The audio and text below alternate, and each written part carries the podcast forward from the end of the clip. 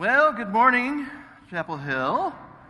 Good to see so many of you here. I'm assuming the ones who aren't here are laying sick in bed because, gosh, man, what a, what a season of illness it has been recently. It's been pretty incredible how widespread and people are dropping like flies.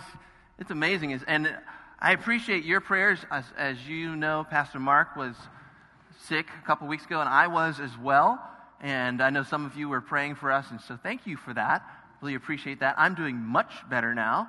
I have a little bit of a cough, so you'll excuse me if I cough once or twice while I'm preaching, but I hope you'll be patient with me in that.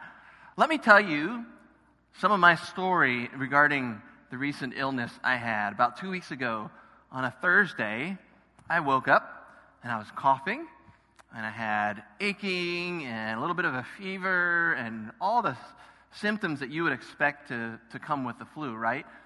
Well, I wasn't going to play around with that. So I went right in to prompt care. I went into urgent care and I wanted to find out if I had the flu. So I asked them to swab me. Have any of you guys ever been swabbed for the flu? Yeah, so you know what that's like, right? Okay, so if, if you haven't been swabbed for the flu, let me tell you. They take a swab, they put it up your nose, and then they start stabbing your brain. Because apparently the flu virus likes to hang out in the brain. I don't know. It's really an unpleasant experience, let me tell you. So they, they stabbed my brain a few times. They went out and waited 10 minutes. They came back and they said, Hey, negative, no flu, you're fine. Well, I mean, you got a virus, but go home, rest, you'll be fine. It's just a virus. Don't worry about it. So I did. I went home, I rested for several days. Well, that was Thursday. Saturday night, I went to bed with 102 degree fever.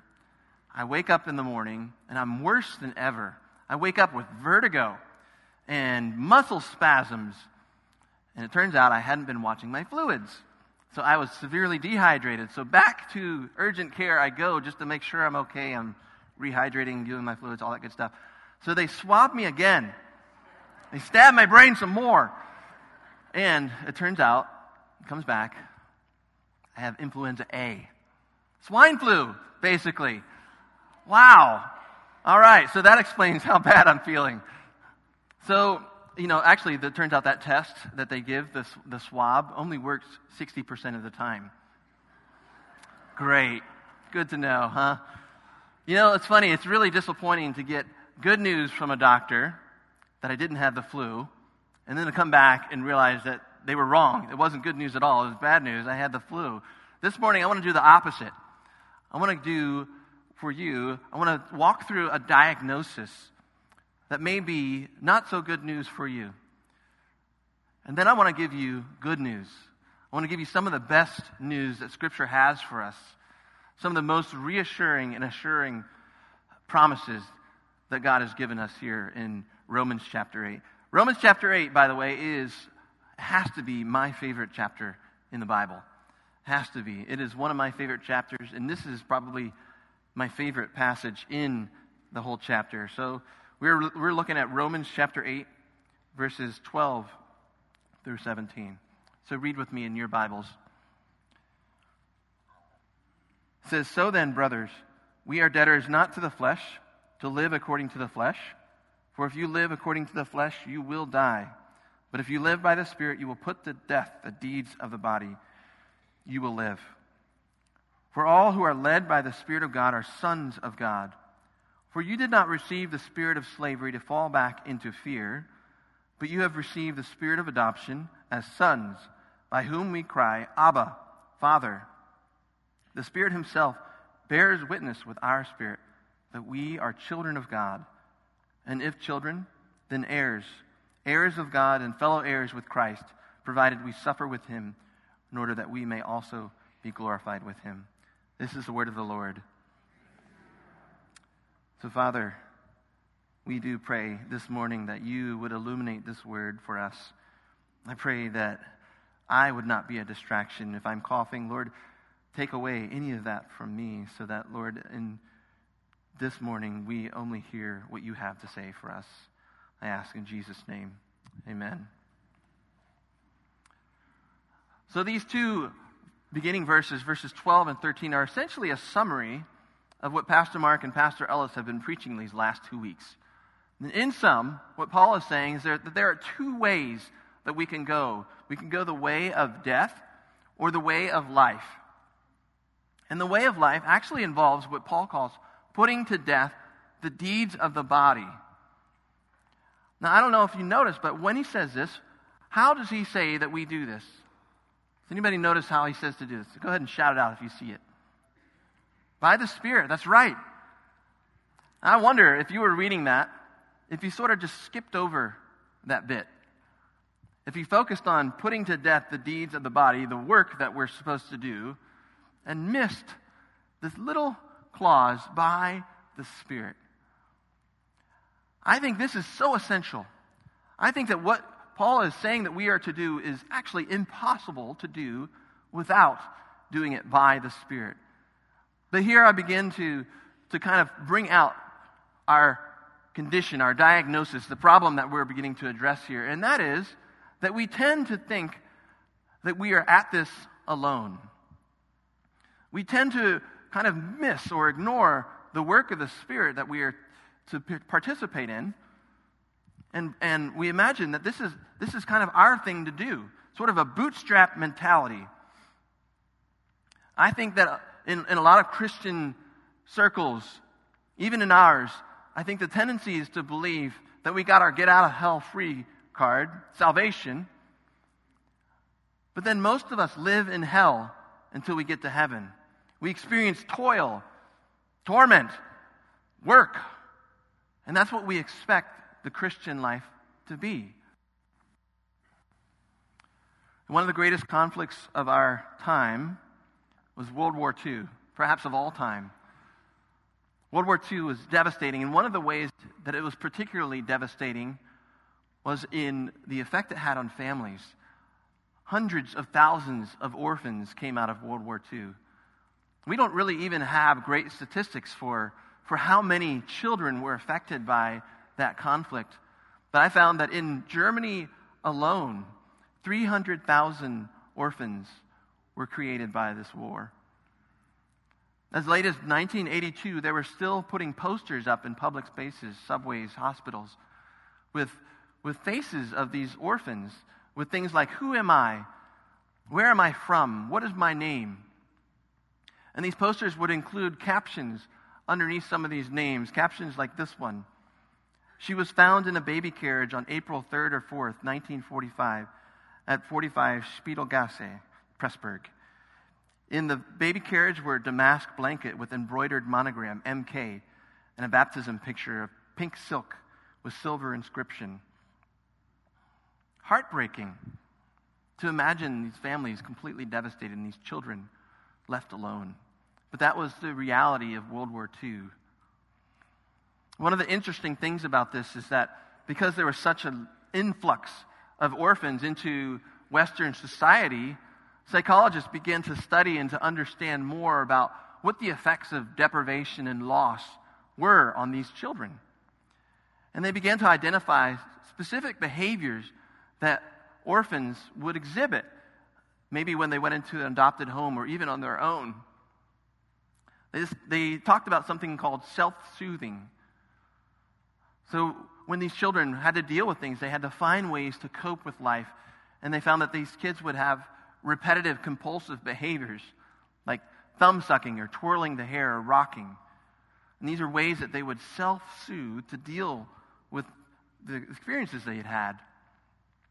They found that some of these kids would do what was called self parenting. They'd been so independent for so long, and they'd had to figure out life all by themselves, that they would parent themselves. And when they came into adopted homes, they would do things like teach their new parents how to do stuff like all right, mommy, this is how you should do makeup, or this is how you should do the laundry. They would self parent. And some of these kids had what was called, what they called an internal locus of control. Where, in other words, they determined that they were going to keep their environment safe by controlling as best as they could their circumstances. So they would do things like when they went to dinner, they would hide food. Or they would steal things when they didn't need to and they could just ask. Now, here here's what's interesting and fascinating to me is I see some of these same behaviors in us Christians. We who are saved do some of these things, right? We, we are some of the people who self soothe. Either we, you know, we do things like binge watch TV or binge eat, or maybe some more insidious things like we look for sex or gossiping to soothe ourselves. We are the ones who self parent. We have been independent for so long that we think that we have to figure life out on our own. So we tell God how it is, or we tell each other how it is. And I think we have huge issues with control. Either we try and religiously control our environment by creating laws and ways of behavior that we think will please God, or we do it in a secular way and we try to do the right things, join the right club, look the right way, dress the right way, say the right things, so that we can control our environments. So many of us are spiritual orphans. Spiritual orphans because we think that we are alone at this.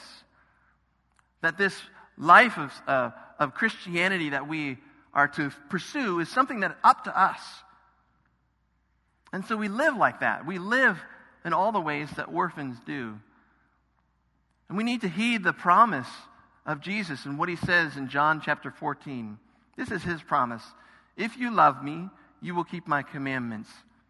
And I will ask the Father, and he will give you another helper to be with you forever, even the Spirit of truth, whom the world cannot receive, because it neither sees him nor knows him. You know him, for he dwells with you and will be in you. And this is an essential premise of what Paul is saying in these first two verses in this passage.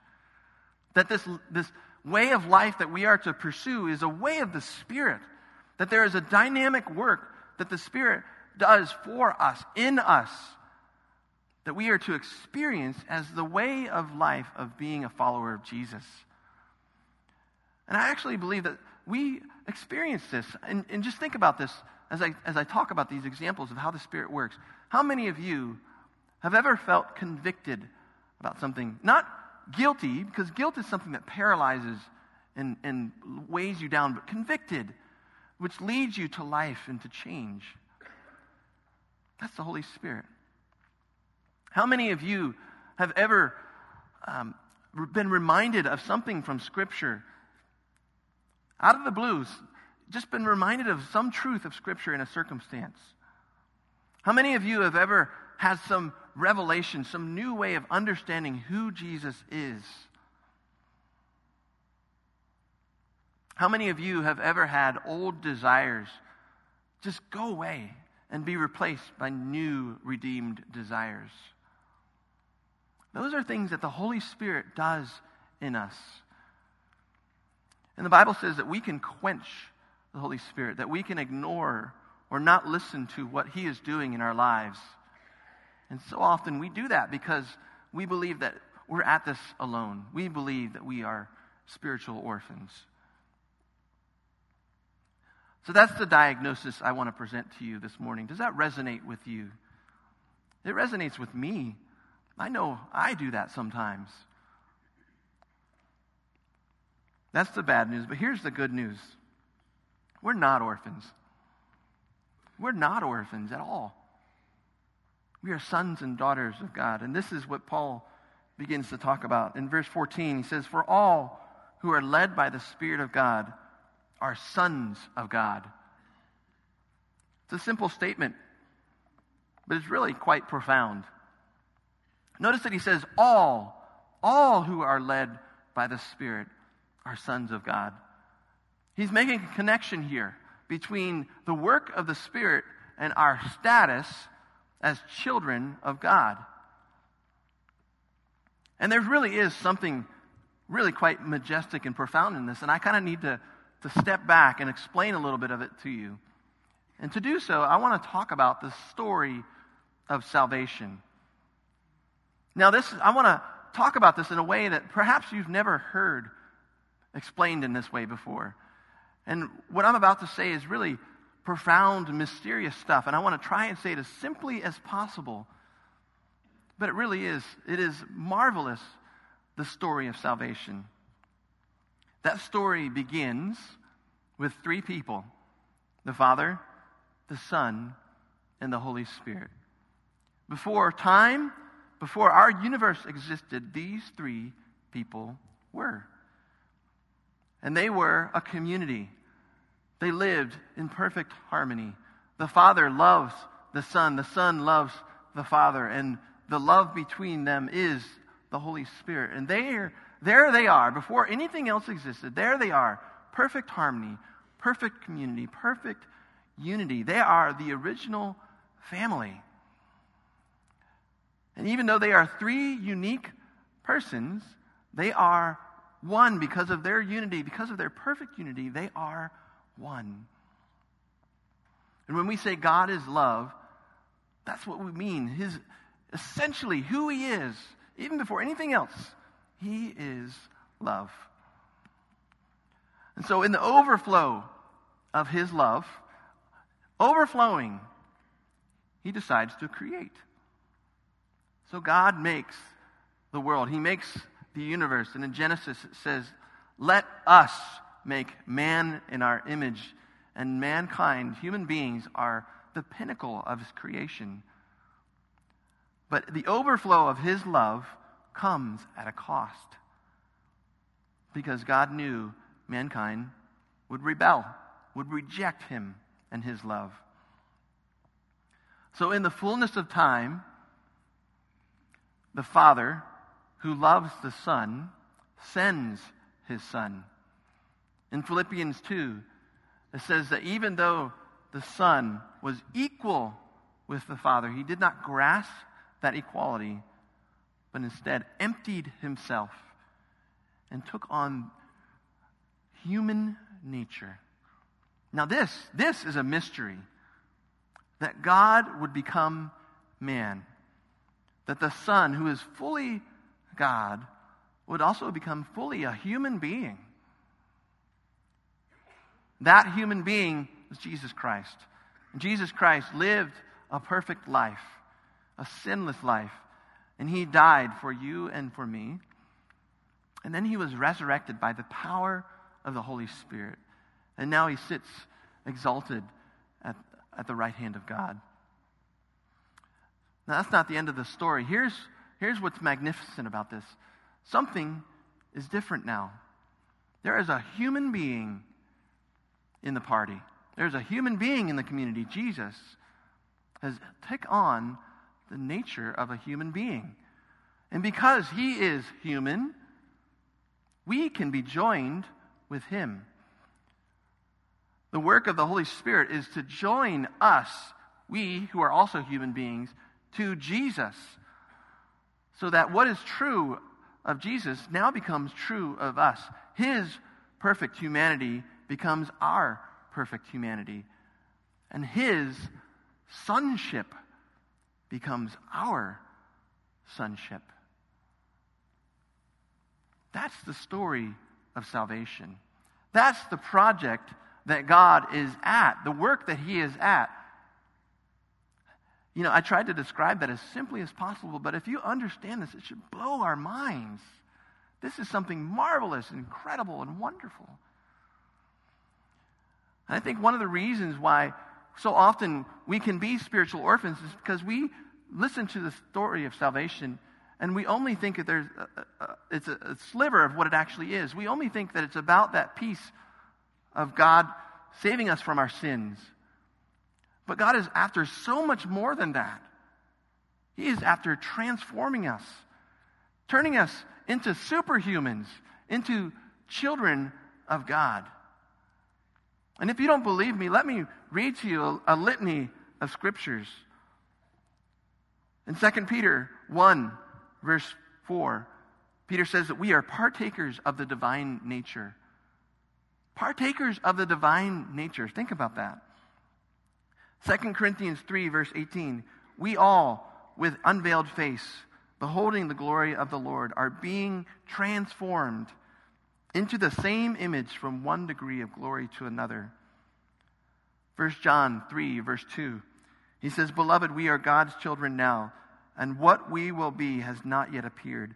But we know that when he appears, we shall be like him, because we shall see him as he is. And the words of Jesus himself in John 17. He says, The glory that you have given me, I have given to them. He's speaking to his Father. That they may be one, even as we are one. I in them, and you in me, that they may become perfectly one, so that the world may know that you have sent me and loved them, even as you loved me. The love of the Father for the Son becomes our love as well. Now, now you can understand why the Spirit is so essential to what Paul is talking about here. Because we cannot be transformed. We can't bootstrap ourselves into this.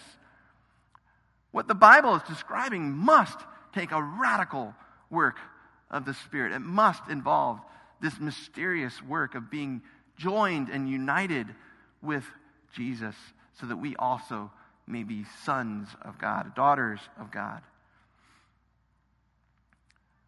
Now, Paul uses the illustration of adoption to kind of encapsulate all of this. He says that we have been adopted. Adoption is interesting because in the culture that Paul came from, the Jewish culture, it was very rare. Adoption didn't happen in the Jewish culture, but it happened very commonly in the Roman culture.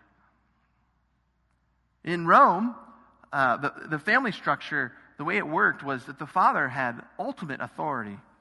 He basically owned his household. As a matter of fact, it was, it was legal for fathers to put to death anybody in their household. That's how much authority he had. It rarely happened, but that's the way it was. The father ruled his household.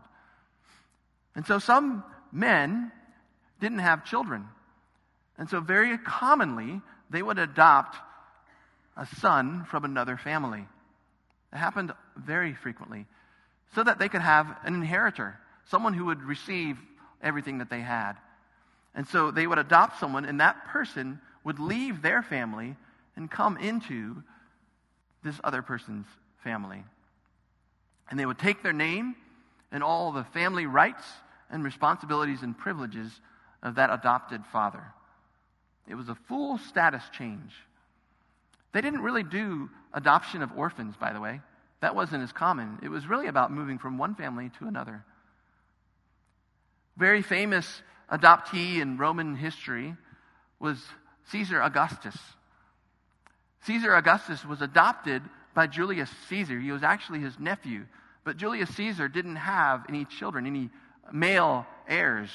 And so he adopted Caesar Augustus, and Caesar Augustus became the heir of the Roman Empire. And that's how he was emperor when Jesus was born. By the way, if you were an orphan in Roman times, what was more common for your fate was not adoption, was, it was actually slavery. If you were an orphan, there were very good chances that you would become a slave. So now we see this, this picture of, of adoption that, that Paul has laid before us, and we can understand how it's actually a, a really perfect picture of this work of transformation that the Spirit is doing us. Paul is saying, You're not orphans who've been picked off a street to be work for a master, to live in fear. You're orphans who've been picked off a street, who've been given a new identity, a new status, with all the privileges and the responsibilities of this new family of God that you are in. That's what adoption is. And it's not just that, but Paul wants to talk about the kind of relationship we have with our adopted father. So he says, We cry out with the spirit of adoption, Abba, Father. Abba is a word you might be familiar with. It's not the Swedish rock band. That's not what I'm talking about. No, Abba was a word that Jesus used when he talked to his father. It's Aramaic for father. It was simply the, the, the simplest syllables an infant could utter Abba. Abba. And it's also a word filled with meaning, intimacy. The best equivalent that we have to it today in our language is daddy. When my son, Reed, greets me when I come home, very often he'll run to me saying, Daddy, Daddy. He'll have his arms out. And in, in his greeting, there's so much wrapped up into that. there is joy, there is love, there is security, there is peace. Now, Reed doesn't have to worry about self soothing. When he needs soothing, he comes to his daddy or his mommy and he gets a hug. Reed doesn't have to parent himself. When he needs to learn something, he gets help from his parents. Reed doesn't have to have an internal locus of control. He doesn't have to worry about controlling his environment. He can trust his daddy. So when we see the word Abba, that's what's wrapped up into that word. That's what it means. So it seems that we are to become like children, as Jesus says. You know, when we think about fathers, naturally we think of our own fathers. I think about my father. My dad died when I was 11.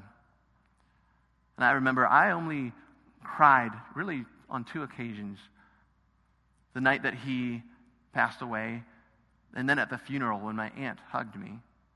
Those are the only two times I really mourned my dad. I remember about a year after he passed away, and someone was commenting, Isn't it so sad that your dad has passed away? And I remember t- kind of shrugging it off and just saying, No, it's, it's not that big of a deal. I'm fine. I was 13. I was not fine. I'd lost someone who, for better or for worse, would have shaped me, would have been a potential source of security for me as a teenager. And they were gone. And I didn't really wrestle or grapple with that or even really understand that until I was 20. Something happened to me then. At that time, I was living in Texas and I was working for a missions agency and I did the night shift on, on the phone banks. And during the day, I had I pretty much could do whatever I wanted. And very often, I would go out to a nearby grove of trees and I would sit and read my Bible and journal. And one of those days, I went out to that grove of trees, and I don't know what I was reading or what I was thinking, but seemingly out of the blue, I began to weep. And I felt this profound sense of loss and of grief. And at first, I didn't understand it. And I couldn't stop. So, time came for me to go to work, and I was still weeping, tears streaming down my face. And I went to work, and I sat at my desk, unable to do anything because I was just racked with grief, sobbing, tears coming down my face. And I had to ask God, What are you doing here? Because this isn't me. And I realized that what God was doing was He was revealing to me that all those years as a teenager, I had bottled up my grief. I hadn't reckoned with the loss. And so it was like I had filled this big bag of grief up. And God was just popping it. And it was just oozing out. I am so grateful for that experience. I'm so grateful that God let me release that because I was on my way to being a spiritual orphan. I was on my way to thinking that life, even my Christian life, was really about me figuring it out for myself and doing it on my own. But that was the beginning of a journey for me, first of all, to understand the yearning I had for a father, to kind of open that up for me and help me to explore that. But second of all, it helped me to begin to realize the work of the Spirit in my life. And here's what's beautiful about that I recognized that when I saw the activity of the Spirit working in me, like He was then, I realized that when the Spirit is at work in me, it's evidence of a Father who cares. When you witness the Spirit at work in you, it is evidence of the Father who cares. Because the Spirit at work transforming us is turning us into sons and daughters of God.